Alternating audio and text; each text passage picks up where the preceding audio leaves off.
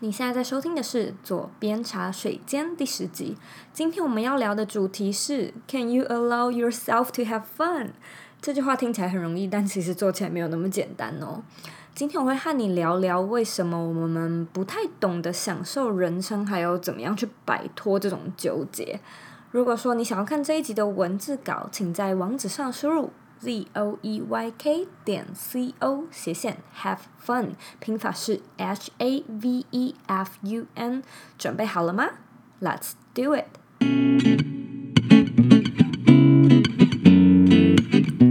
Hello，我是 Zoe，欢迎回到茶水间。今天的主题的灵感呢，其实是来自一位粉丝，他寄信问我说，呃，他其实自己有的时候会有一些不错的想法和愿景。但是就是身边的人都会吐槽他，或者是跟他说：“你做那个干嘛？”或者是“你想太多了，有时间想那么多，还不如好好上班。”会给他这样子的呃一些评论。久而久之呢，他就会变得比较吝啬的分享自己的想法，或甚至是在跟其他朋友说：“诶，我想做这个，我想做那个。”之前他就提前 judge 自己，问自己说：“我做这个到底有什么用？”我做这个到底有什么意义？那大家可想而知的，就是如果说你有这种想法久了，你就会变得不愿意尝试嘛。因为意义到底是什么？我可以得到什么结果？我不一定能得到那个结果啊。那如果说答案是一个不肯定的答案，我还有必要去尝试吗？其实我相信呢，这是很多人这一生中一定都遇过的问题，一定我们在。呃，成长的过程中都有遇过这样子的一个纠结，我们无论如何都还是会多多少少有点在意其他人的眼光嘛。你知道，在以前的那种石器时代，非常非常久以前的那个时代，如果说你不太一样，你在做跟别人不太一样的事情，那个是很严重的，因为你是一个异类。异类呢，在石器时代，就是你可能会被。流放、排挤，或或甚至是处死，所以其实这个追溯到最很久很久以前，这都是有根源的。我们人是群居动物，我们需要被认同。那当你想要做一件事情的时候，我们多多少少也会希望可以有别人的鼓励，有别人的认同来支持支持自己去做那些想做的事情嘛。用听的都是很容易啊，就是你都知道说哦，对，没有错，我要去支持我身边的人做他真的想做的事情。当我的朋友有一个新的想法，我一定会尽全力的支持他。这个用想的都非常的容易，因为那不是发生在你的身上。我们究竟该如何允许别人去做他真正想做的事？不管是你的同事、你的情人，或者是你的家人，还有我们到底怎么样的去允许？自己做自己真正想做的事，然后不要去嗯有太多的预设，有太多的目的的限制。你想要知道为什么的话，首先我们得追溯到究竟是哪些成因，让我们不太懂得享受人生、享受生活。我在这里想要分享一个嗯一个我比较主观的看法，就是我这几年的发现。我发现，尤其是在台湾或者是华人社会中，享受人生呢、啊。在过往的过往的社会，其实根本没有这件事，因为大家在出生之后呢，你一被生下来，你就是有许多人生的任务需要去完成。首先呢，你要好好长大，你要好好读书，你要好好的找到工作，找到一个好的工作，这个工作要有很好的配。然后找到一个理想的人，结婚，跟他生小孩，把小孩养好，把小孩的成绩养好，然后再去奉养父母。这些东西呢，都是你人生不同阶段的任务。这些东西几乎是社会的价值观，就是当你一生下来就已经被定义好的东西。所以老实说，我觉得，嗯，比较早期的台湾，因为那个时候的台湾是。比较是以生存为目的在生存嘛，就是努力的活下来就已经很厉害了。那他们呢，就不会有很多的迷惘，他们不会觉得说我为什么要这么做，为什么要那么做，因为他们的一生下来就是被灌输很多很多的人生的任务以及人生的意义。那只要当你呃好好的追求、追寻这些 path，然后每一件事情都乖乖的完成，那你的人生几乎就是完美无缺，非常的成功。但是这些东西啊。都跟享受人生没有关，你有发现吗？这些东西都都不是享受哦，都没有 have fun。你就是要好好念书啊，你就是要找一个好的老公，有钱的老公，你就是要找一个会煮饭的好老婆，你就是要买房子。这些东西都和 have fun 没有关系耶。当以上这些东西都只是呃以生存这个最基本的要素嗯、去做讨论的时候，我们会面临到的就是，当你和你的父母。或者是有那样子价值观的人分享一些你想做的事，他们就会问你：啊，这样是有什么意义？这样是到底是为了什么？当你跟他们说：呃，其实也没有为什么，就是啊，我有这个想法嘛，我很想要试试看啊，那他们就会觉得不理解，甚至是无法接受，你知道吗？因为对呃老一辈的人来说。这个 have fun 的观念，从来从来都没有在他们的价值观里。你一生下来就是有这么多事情要做，因为呃，社会就是给你一个这样的蓝图，那你就必须要走在这样子的轨道上，你不可以脱轨，不然你就是一个，你就是一个异类，你就是呃不乖的人，不好的人，会被排斥的人。那当你们跟他们说哦，我想要做这件事情，就只是纯粹为了兴趣，他们就会觉得非常不能。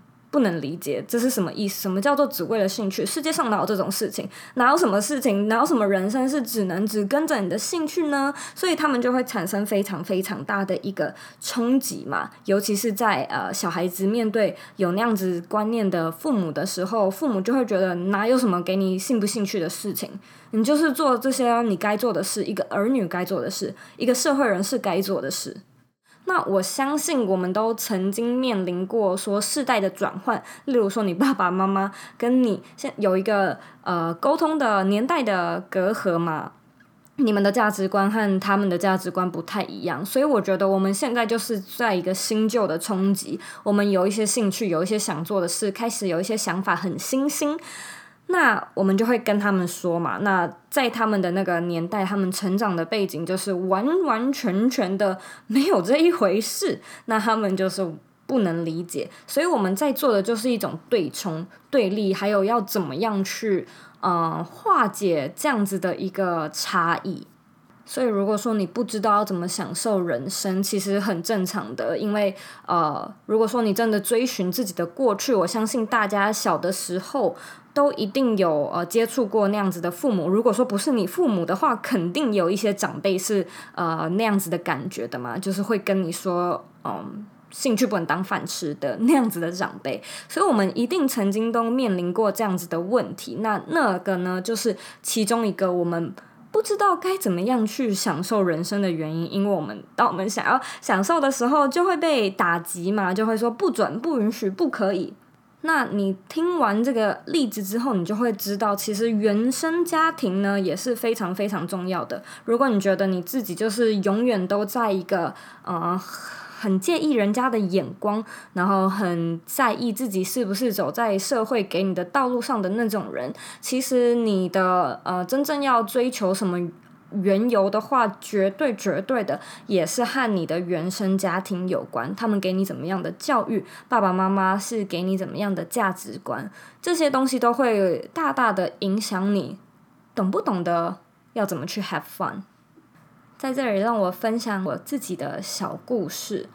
嗯，其实我从小就是生长在蛮开放的家庭，那是我爸爸妈妈也非常非常的鼓励我去。呃，做我自己喜欢的事，就是在这个部分，我真的非常非常非常的幸运。我还记得小时候很小，可能才大班吧，大班是几岁？大概五六岁的时候，那时候呢是我的初恋故事。我记得我喜欢一个小男生，但是他叫什么名字我也完全想不起来，他的脸我也想不起来了。我就记得我那时候很喜欢他嘛，然后呢，呃，我就回家跟我妈妈说。我就说妈妈，我很喜欢那个男生，怎么样怎么样的。我妈那时候给了我一个第一个反应，就是她完全没有和我说喜欢什么小男生，就是他完全没有说，呃，你不可以去做这件事情，你不可以喜欢那个人。当然我知道我那时候年纪还小，所以他可能就是也没有，就是小朋友嘛，所以也没有太放在心上，没有太认真。但是他那时候就给我一个回应是，哇，真的呀？那你喜欢他哪里呢？然后我就讲讲讲了，然后我妈妈就问我说，那你想不想要跟他说？我妈问我说：“想不想要跟那个男生告白？”那时候我才六岁耶，我就想说：“哈，我怎么知道要不要告白？什么什么告白不告白？我很害羞嘛，小朋友。”我就跟我妈说：“不要，我不敢。”然后我妈呢，她就跟我说：“不然这样子好了，你做一件你喜欢的小礼物给他，然后送给他。”然后我后来想想说，呃，好啊，那我就画一张画给他好了。我还记得我是买那种呃图画纸，然后是已经描好边的，你只要在上面着色的那种着色卡就对了。好像是美少女战士吧，反正就是那那类的东西。然后呢，我就画好，而且我还记得我妈跟我一起帮忙画哦。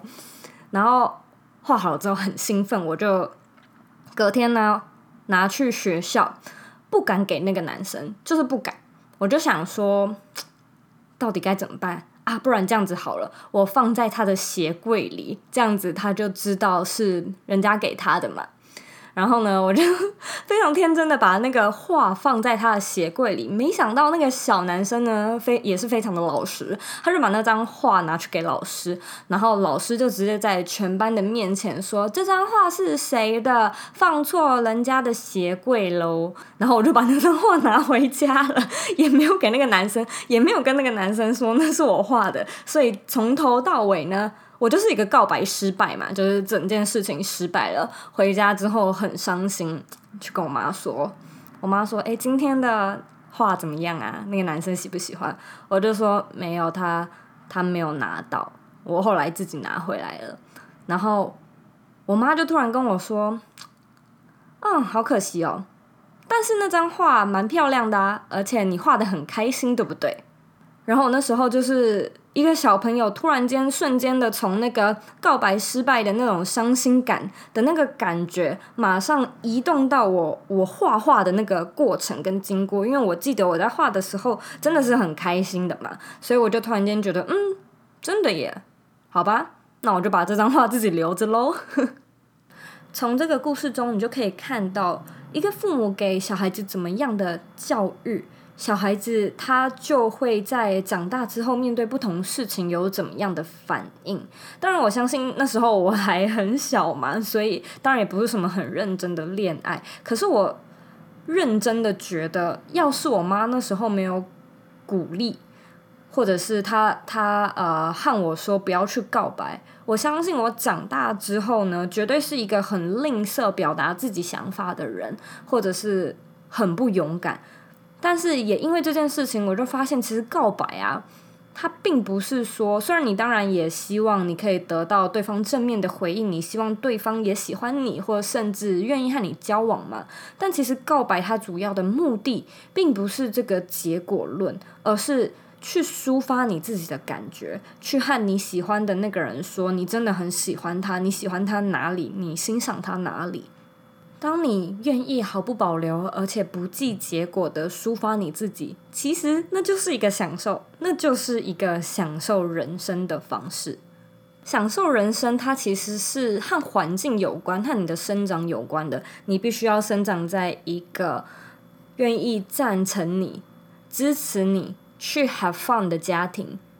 或者是你愿意把自己围绕在身边，都是很鼓励你去做这些你想做的事情的人，你才有可能真的 allow yourself，真的放下自己，放下那些别人的眼光，去做那个你真的想做的事情。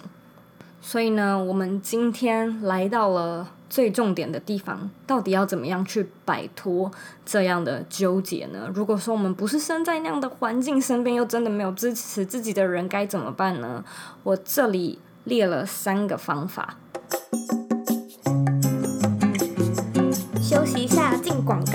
你加入我们的脸书私密社团了吗？如果你喜欢今天的节目内容，欢迎到脸书上搜寻“理想生活设计”，或者是在网址上输入 facebook.com 斜线 g r o u p s 斜线 z o e y k 点 c o。我们会在那里做节目后续的内容讨论，然后呃，你也可以在上面发表你对节目的看法以及希望我们做的内容。期待在社团里见到你。广告结束，那我们回到节目里喽。第一个呢，就是去检视你身边的人，嗯、你去想一想，能不能让自己环绕在愿意支持你的人的身边。我相信你身边应该都会有有一些，就是永远很爱反对的人，他们永远可能都会和你说：“你为什么要这样？你不要去尝试了。”但是应该有一些朋友会提出一些蛮有建设性的内容，他们可能会和你说：“你的这个方法。”可能不好，但是你可以试试看另外一个方法。所以我相信，如果说你去检视你身边的同事、上司，情人、家人、朋友们，你应该可以稍微的分辨出这些朋友不同的性质。那既然你知道的话，我知道你可能会有不同交情的朋友嘛。例如说，你偏偏就是和这个总是会呃阻止你的这个朋友比较好，所以你当然什么事情都是直接跟他说。我知道我们可能会有这样子不同交情的差别，但是呢，如果说你真的希望你不要再嗯。害怕别人去 judge 你的话，你就要去想说，好，我今天有这样的想法，但是我已经大概可以预测我的这个闺蜜 会给我什么样的答案，那我是不是可以选择不要和她说，反而和另外一个朋友聊一聊？我知道，这个方法可能在一开始的时候有点难，毕竟你永远都会有一个很好的朋友，他是你的 go to 嘛，你什么都跟他说。但是如果就是因为他一直在呃。阻挡你那些很 creative 的想法，那就是是时候你要去懂得把这些心里的声音和不同人说，因为你永远都和同一种人或者是那几个人说，那他们能给你的建议也大概都是那几个方向，所以我会建议你，就是你去和不同的。有来自不同背景、来自不同产业、在做不同事情的人说，那你就比较可以得到比较有建设性的答案。例如，你可能可以和某一个人说：“我想要开咖啡厅”，他可能就可以给你比较不一样的答案。例如说：“诶。”我知道有一些团体就是有在做这方面的贷款的协助哦，你会不会需要？或者是另外一个朋友，他可能会跟你说：“哈，我曾经做过这件类似的事情，诶，那我犯过什么样的错误？你不要去犯。”所以呢，让自己围绕在会愿意支持你的人身边是非常非常重要的。尽管你的原生家庭或者是你的交友圈全都不支持你，我相信你一定还是有办法去拓展一个新的交友圈。这个交友圈可以变成你的新的同温层，你们可能有差不多的梦想，或者是想要做一样的事情。你要怎么样去找到这样子的一个交友圈呢？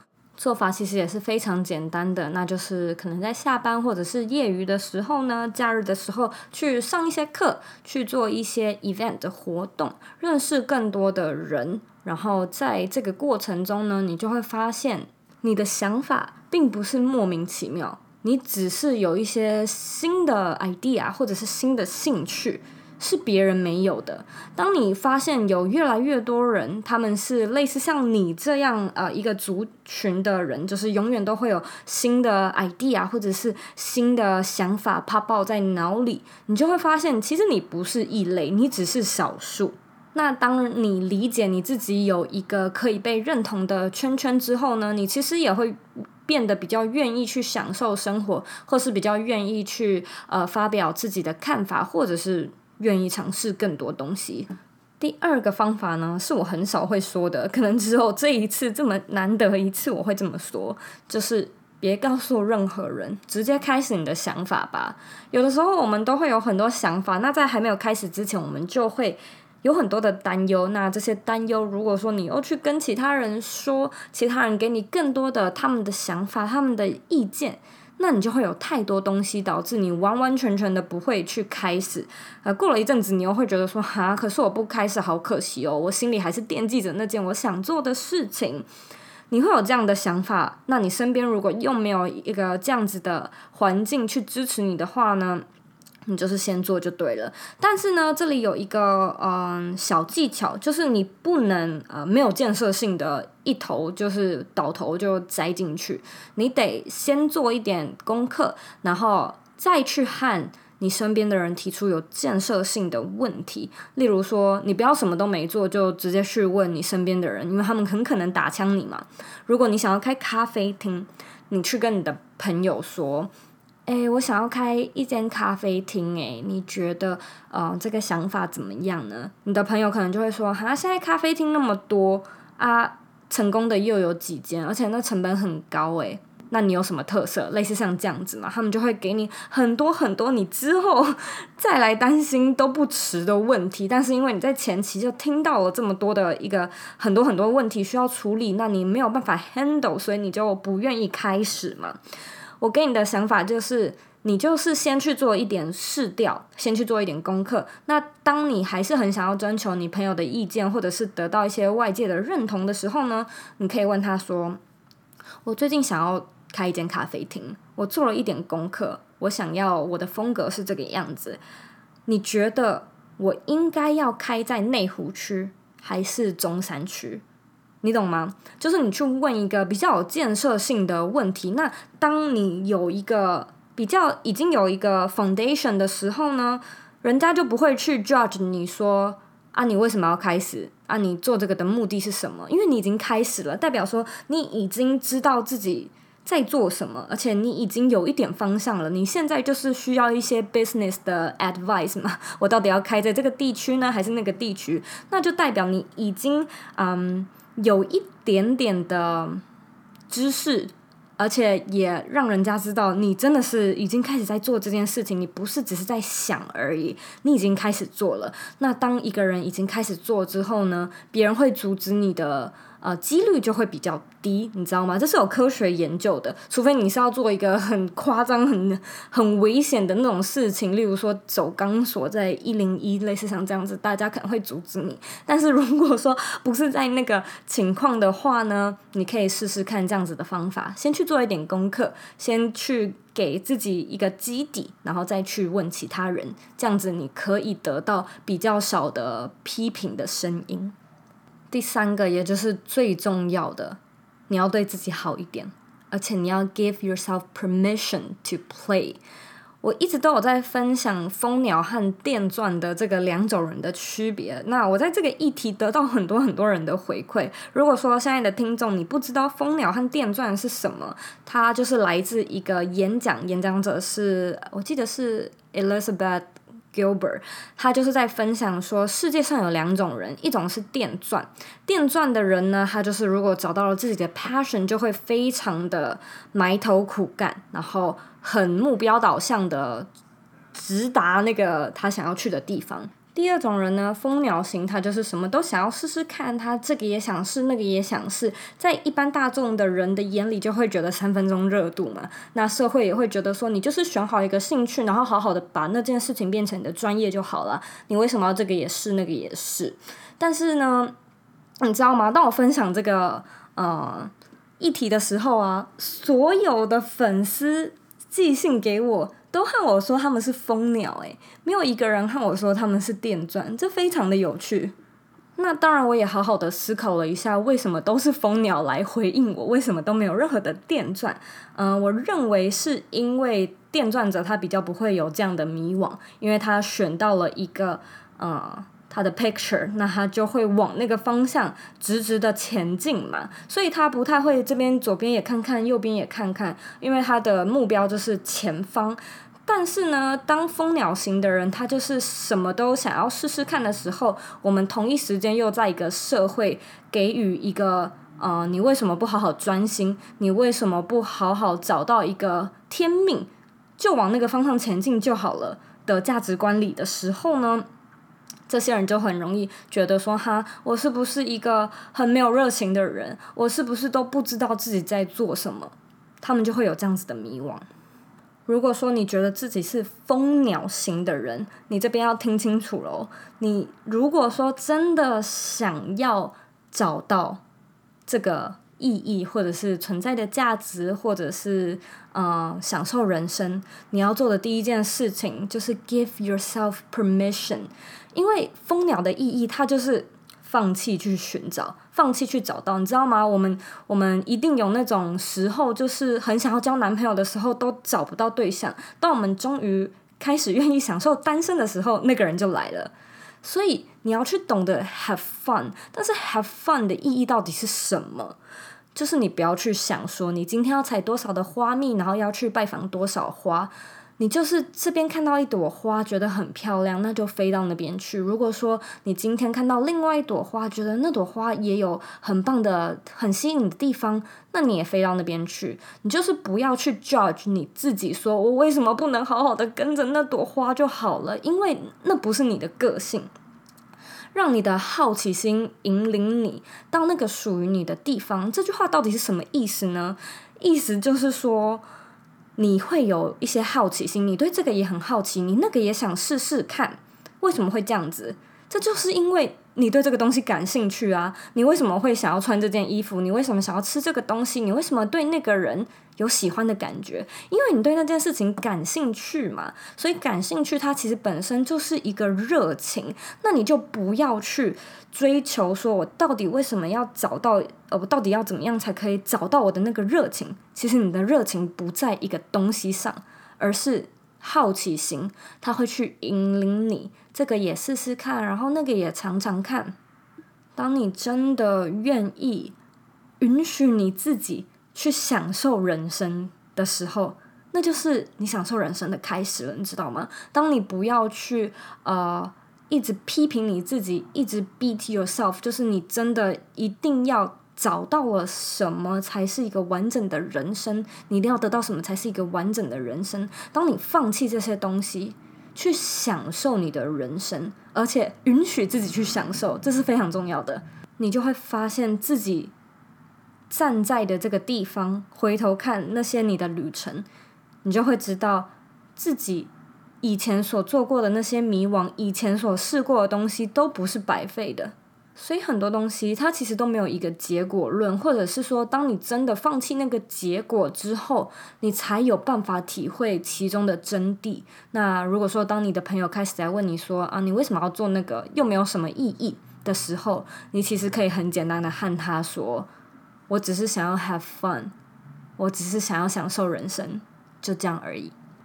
感谢你收听今天的内容。今天我在内容里面说了比较多我自己的故事，那我不知道你们喜不喜欢这样子的嗯内容，还是你们比较喜欢有建设性的啊、比较有知识性或者是研究性的内容，都欢迎你来和我反映。如果说你有任何问题的话，你都可以在我的网站上面或者是 Instagram 上面找到我，我的账号和网站的。网址一样，z o e y k 点 c o。如果说你喜欢今天的内容，也麻烦你帮我们在 iTunes Store 上打新评分，并且留言，因为这样子我们才可以挤到榜上，然后继续在这个广播频道上为大家服务。我知道你非常非常的忙，你可以去做很多很多其他事。但你却选择听这个广播，我真的是非常诚心的感谢你。现在呢，也请你花三十秒的时间，好好的列个清单吧。有什么样的事情是你会不计结果，就只是想要 have fun 的去享受的呢？把它列下来，然后今天开始去做吧。我们下次见喽。